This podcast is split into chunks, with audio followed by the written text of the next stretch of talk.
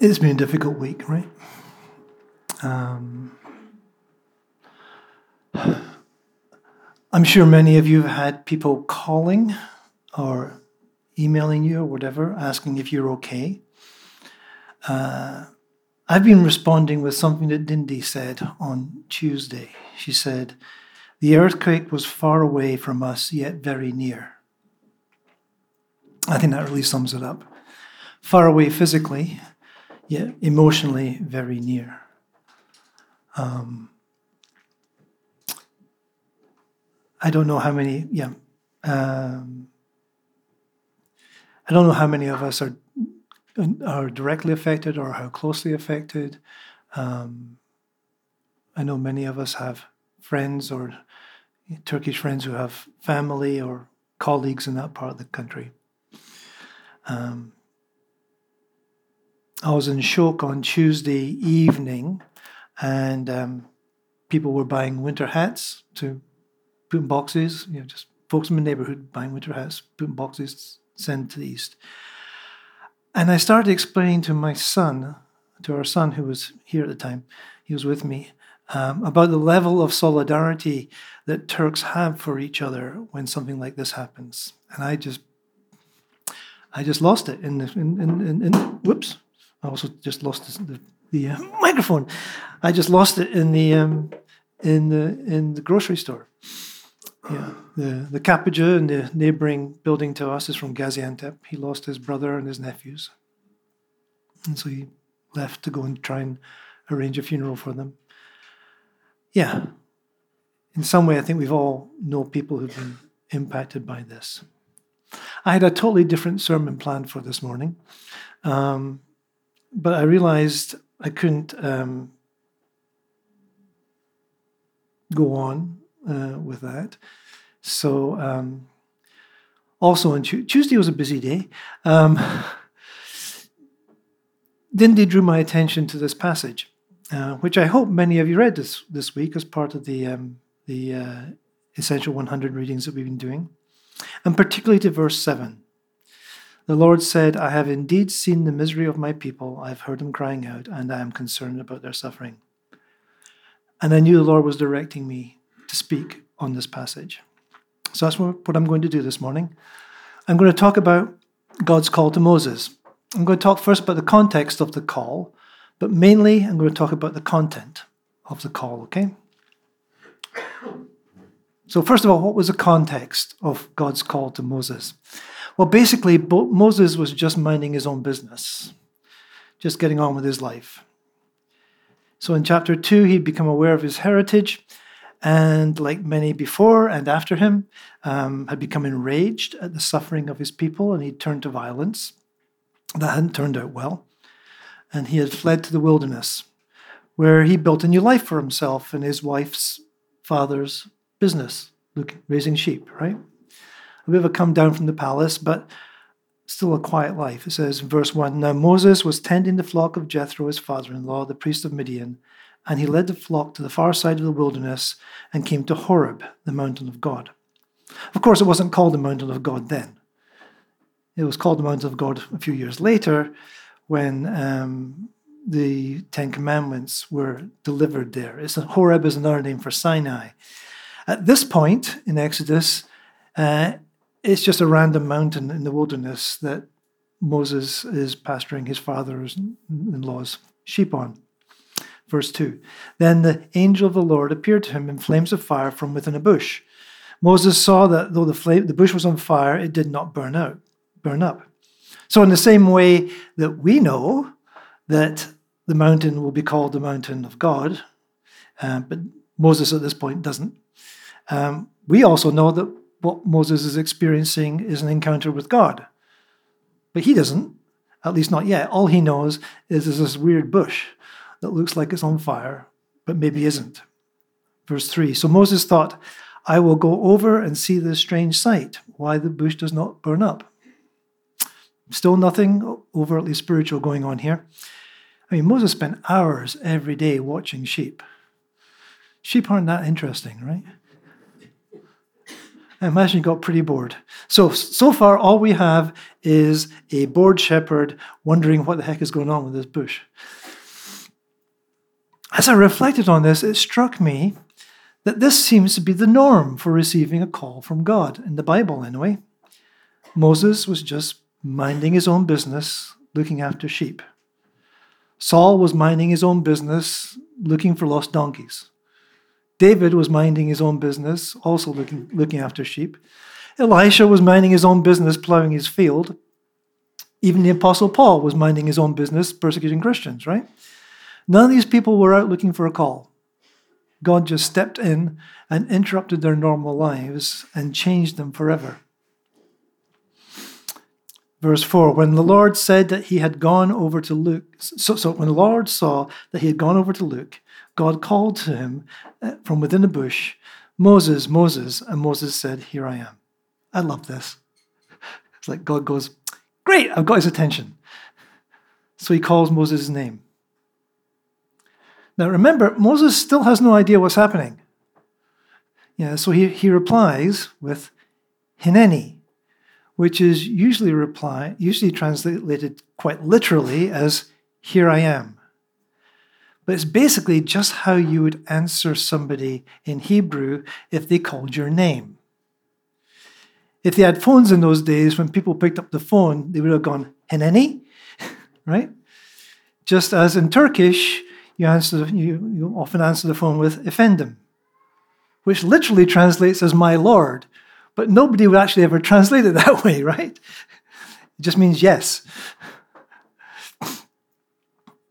I imagine Moses hearing his name coming out of a burning, not burning bush and responding, Yes.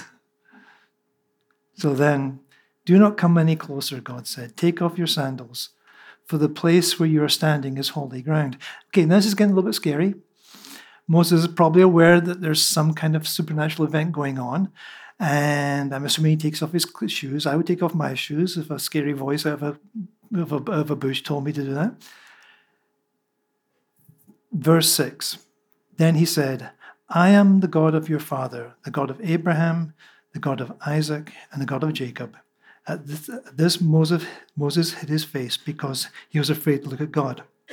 Only now, in verse 6, does God identify himself. And Moses comes to know what we've known since verse 2, right?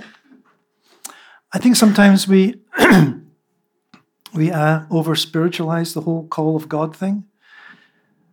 Most of the calls that are re- recorded in the Bible actually take people by surprise. And they're often more than a little scared by the process. So God's got Moses' attention. What does he want him to know? The first thing God says to Moses is, I have indeed seen the misery of my people in Egypt. I have heard them crying out. God wants Moses to know that he knows what's happening on the earth. Because it can be easy at times to think that God isn't aware of what's happening. I wonder if Moses had become like a middle aged revolutionary. You know, he'd put his life on the line to free his people, it hadn't worked. So he'd retired from trying to stir up insurgency and settle for a quiet life. After all, maybe God was simply oblivious to what's happening down here. I'm told there's a trend amongst Turkish university students to identify as deists. They can't bring themselves to become to say they're atheists, but they kind of go halfway. There is a God who made a universe and got it going, but then he went off and left it to itself. Right? He's not really interested in the day to day workings of his creation. That's deism. That point of view can be particularly attractive when terrible things happen, like earthquakes that kill tens of thousands of people in seconds. You can feel that you have a choice between no God or a callous God that doesn't care about people. Sure, there's a God, but he's not really interested in what happens here. He probably doesn't even know about it. It's just a tiny blip on the eternal scale of things. On the contrary, God tells Moses, I am very much aware of what's happening. Not only is God aware, he is concerned about what happens on the earth. I have indeed seen the misery of my people, I have heard them crying out, and I am concerned about their suffering. God is not some kind of emotional rock. He feels concern for his suffering people. And I would argue he feels concern for all suffering people. In Exodus 34, God will describe himself to Moses as the Lord, the Lord, the compassionate and gracious God, slow to anger, abounding in love and faithfulness, maintaining love to thousands, forgiving wickedness, rebellion, and sin. Those first two adjectives, compassionate and gracious, mean slightly different things. Compassionate carries this idea of um, someone, an obligation to care for someone because of a pre existing relationship. The Hebrew word for compassion is rahum, and it comes from rehem, the word, the word for a woman's womb. And this is how God describes his love for his people. Isaiah 49 15, he says, can a woman forget her nursing child, that she should not have compassion on the son of her womb, that she should not have not that she should have no rahim, rahmim for the son of her rahim? Even these may forget, yet I will not forget you. God recognizes that maybe some women might not have compassion, rahmim, for the child of their womb, rahim, but even though that might be the case, he will never cease to have compassion towards his people.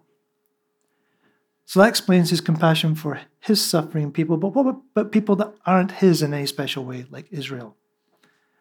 Second part of that, second part of that pair of words describes God as gracious. The societies that the Bible was written in was strictly hierarchical. There were people at the top of the ladder and people at the bottom, and everybody knew their place. And, and it was honor culture, like, like Turkey, right? It's important that older people and people in important positions be treated with proper respect. Younger people and people at the bottom of the ladder, less so. There are rules to be kept. Grace breaks those rules, or rather, grace transcends those rules. One scholar says the usual limits established by law or custom are trans- transcended by grace. You might have noticed I have a tendency to think in pictures, or at least metaphors. The picture that we have for compassion was the strong love and care that a mother has for her child. The picture that goes with grace is quite different. One person, the picture is one of two adults. One person is rich and powerful, a king, better yet, an emperor. The other person is poor and weak, a beggar by the roadside. The kind of the person that the king's security detail sweeps out of the way so the king can pass without being bothered. The beggar has no claim on the king, the king has no obligation towards the beggar. And yet, the king stops the carriage or the limousine or the armored SUV with blacked out windows, gets out, walks to where the beggar is sitting, he helps him to his feet, takes him back to his car, and to the shock and amazement of his entourage, gives him a home, takes him home for a meal and a bath. That's what grace is. It's an act of kindness that spans a great gulf. It can be a social gulf, like the king and the beggar. It can be a it can also be a gulf of power, like when a soldier has his enemy in his power and chooses not to kill him. That's why the Hebrew word for gracious, hanun, is often also translated as merciful. I said that grace is an act of kindness. And that's really important because being gracious isn't just an attitude. To quote one scholar, grace is active acceptance and active favor. To be gracious means to aid the poor, feed the hungry, deliver those in death in distress from defeat and death. Grace sees someone in need and acts to address that need. There doesn't have to be any previous relationship. All that's necessary is that one person is in need and the other person has a capacity to address that need. That's all that's needed. That's why we can say that God has indeed seen the misery of the people in eastern Turkey. He has indeed heard them crying out, and He is indeed concerned for their suffering. Like I said, grace is an act of kindness. And that's exactly where God goes next. Verse, verse 8 So I have come down to rescue them from the hand of the Egyptians and to bring them up out of that land into good and gracious, good and spacious land, a land flowing with milk and honey, the home of the Canaanites, Hittites, Amorites, Perizzites, Hivites, and Jebusites. God is compassionate and gracious, so he acts to rescue the suffering people. He has a plan, a plan that will take them out of their suffering and bring them to a place where they can thrive, a place that will have space, a good and spacious land, and resources enough, a land flowing with milk and honey, resources enough to build a new life out of the wreckage of being a refugee. God knows what's happened in the east of our country. He says, I'm aware. God cares about what's happening in eastern Turkey. He says, I am concerned. God will act to make a difference in eastern Turkey. He says, I have come down to rescue them. So, what's God's plan? Verse 10 So now, go. I am sending you to Pharaoh to bring my people, the Israelites, out of Egypt. That's God's plan. He's going to send Moses. That's the plan. Just a minute. Didn't he say that he was going to rescue them? He did, and he will. But God usually acts through a person or people. That's his normal way of acting. He acts through a person or through people. There may be support, supporting miracles, or there may not, but almost always God works his plan through ordinary people. Miracles are a bit like close air support on a battlefield. It can make the battle easier for the guys on the ground, but it's useless unless you actually have guys on the ground taking territory. Miracles can help expand the kingdom, but there have to be people who are working to expand the kingdom for them to be effective. If that analogy doesn't work for you, that's okay. I thought it was pretty cool. But that might have something to do with spending too much time in war zones. Anyway, um, God's plan to rescue the entire nation of Israel is to send Moses. God's plan always involves sending somebody. Abraham, Moses, David, Jesus it always involves a person. And today, in our context, it involves us. We have a part to play in being God's rescue plan for the people of Gaziantep and Antakya and so many other places. I'm not suggesting we all get in vehicles and drive east. That's not what I'm suggesting that might not be the most productive way to respond anyway. Although, as I said, there will be opportunities for people who speak Turkish to be part of service teams that can plug in to what's being done there. The rescue effort has come to an end, sadly, but the recovery effort will go on. And there will be a need for support for victims that will continue for months, long after the event has gone from the news. After the 1999 Izmit, Izmit um, earthquake, people were in displaced persons camps for two years after the earthquake. This will be a long term response needed. So I'm not suggesting we all get in cars and drive. There's enough issues with people actually trying to get into the, the, the, the roads being clogged. But I am suggesting that as part of God's people in Turkey, as part, members of the body of Christ, each one of us has a role to play in showing God's grace and compassion for those who are suffering.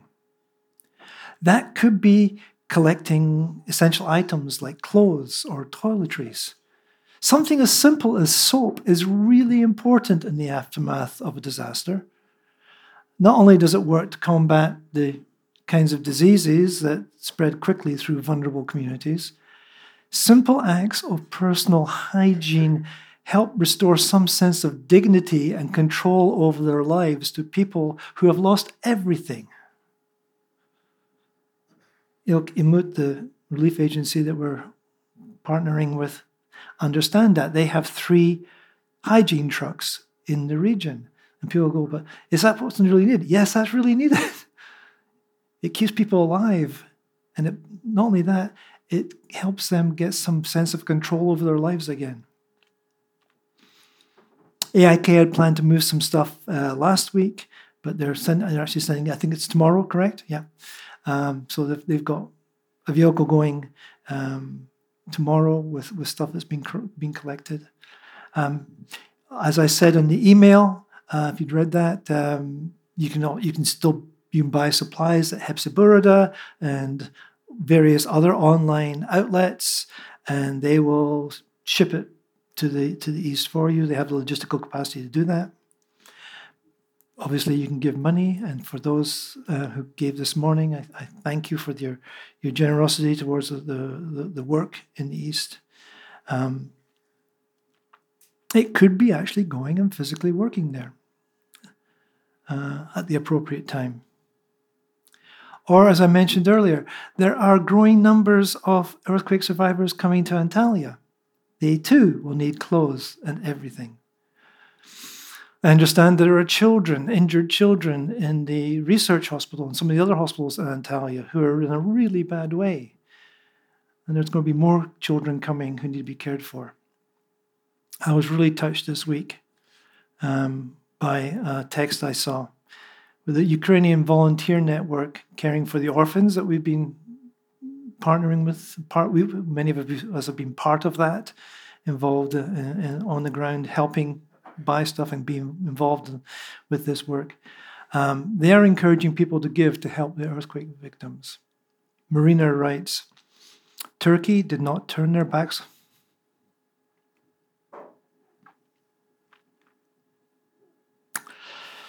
Turkey did not turn their backs on us in our time of need. It's our time to help. And they've set, they've set aside, you know, a surplus of donated diapers to give to infants and toddlers, the families who are being brought to Antalya.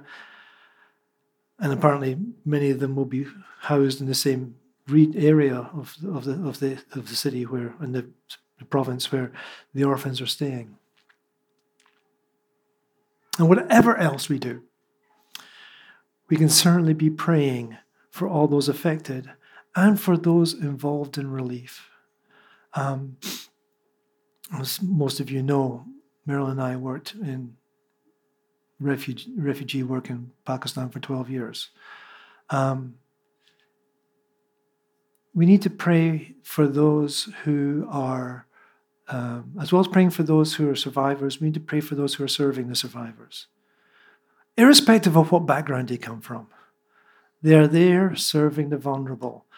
In that, they're doing God's work. You know, God cares for the vulnerable. He doesn't just care for the vulnerable that Christians serve, He cares for all the vulnerable, whoever's serving them. So we need to pray for all of them. And um, the, the director of the UN disaster relief um, area was um, saying that the UN will start their, their fundraising program this next week. Going to, going to countries and asking them for money. Having worked in the field, I don't know if you're aware, Christian organizations and all kinds of organizations use that money. That's where that comes. That, that's where a lot of our funds come from, come from when we're in that kind of work. So be praying that the um, the funds for long term work continue to come in. Um, often what happens in these kind of situations is they have a big um, they have a big conference and all, all countries go there and they pledge money. And that for some countries at least that's as far as it goes just a pledge and the money never actually turns up. So we need to pray that people will will will keep to whatever it is they pledge. So, in closing, four things. God knows what's happening in eastern Turkey, and He says, I am aware. God cares about what's happening in eastern Turkey. He says, I am concerned. God will act to make a difference in eastern Turkey and here in Antalya. He says, I have come down to rescue them. God will act through you and me to bring his grace and compassion to, to, to bear in this horrendous situation. He says, I am sending you. Let's pray.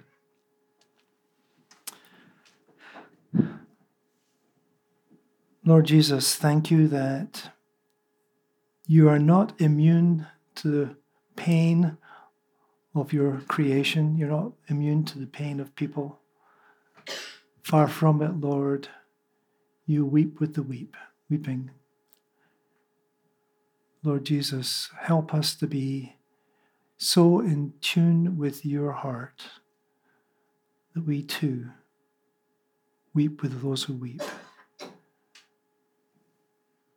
Lord, help us to be effective instruments in your hand to touch the lives of those in pain.